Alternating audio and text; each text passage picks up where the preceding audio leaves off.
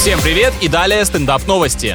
Летучая мышь развернула отправляющийся в США самолет. Эти крылатые грузуны окончательно распоясались. Хватит дискредитировать Бэтмена, что у них там за конфликт такой интересно. Животное обнаружилось на борту спустя 30 минут после взлета. Оно кружило над контейнерами с едой. А, так у людей это тоже получается чисто природой заложенный рефлекс через полчаса после старта начинать что-то жевать. В лайнере заварилась суматоха и командир принял решение вернуться в аэропорт. Надо же, какая неженка. Моментально разрушил романтический образ пилота. Я не могу так работать, когда вокруг какая-то кутерьма творится. В Нью-Йорке состоялось торжественное открытие полностью бесконтактной автоматизированной пельменной. В ней абсолютно исключено взаимодействие с сотрудниками. Что скажешь, рай для интровертов, а под торжественным открытием, как понимаю, подразумевается массовая рассылка со стикерами фейерверка и шампанского.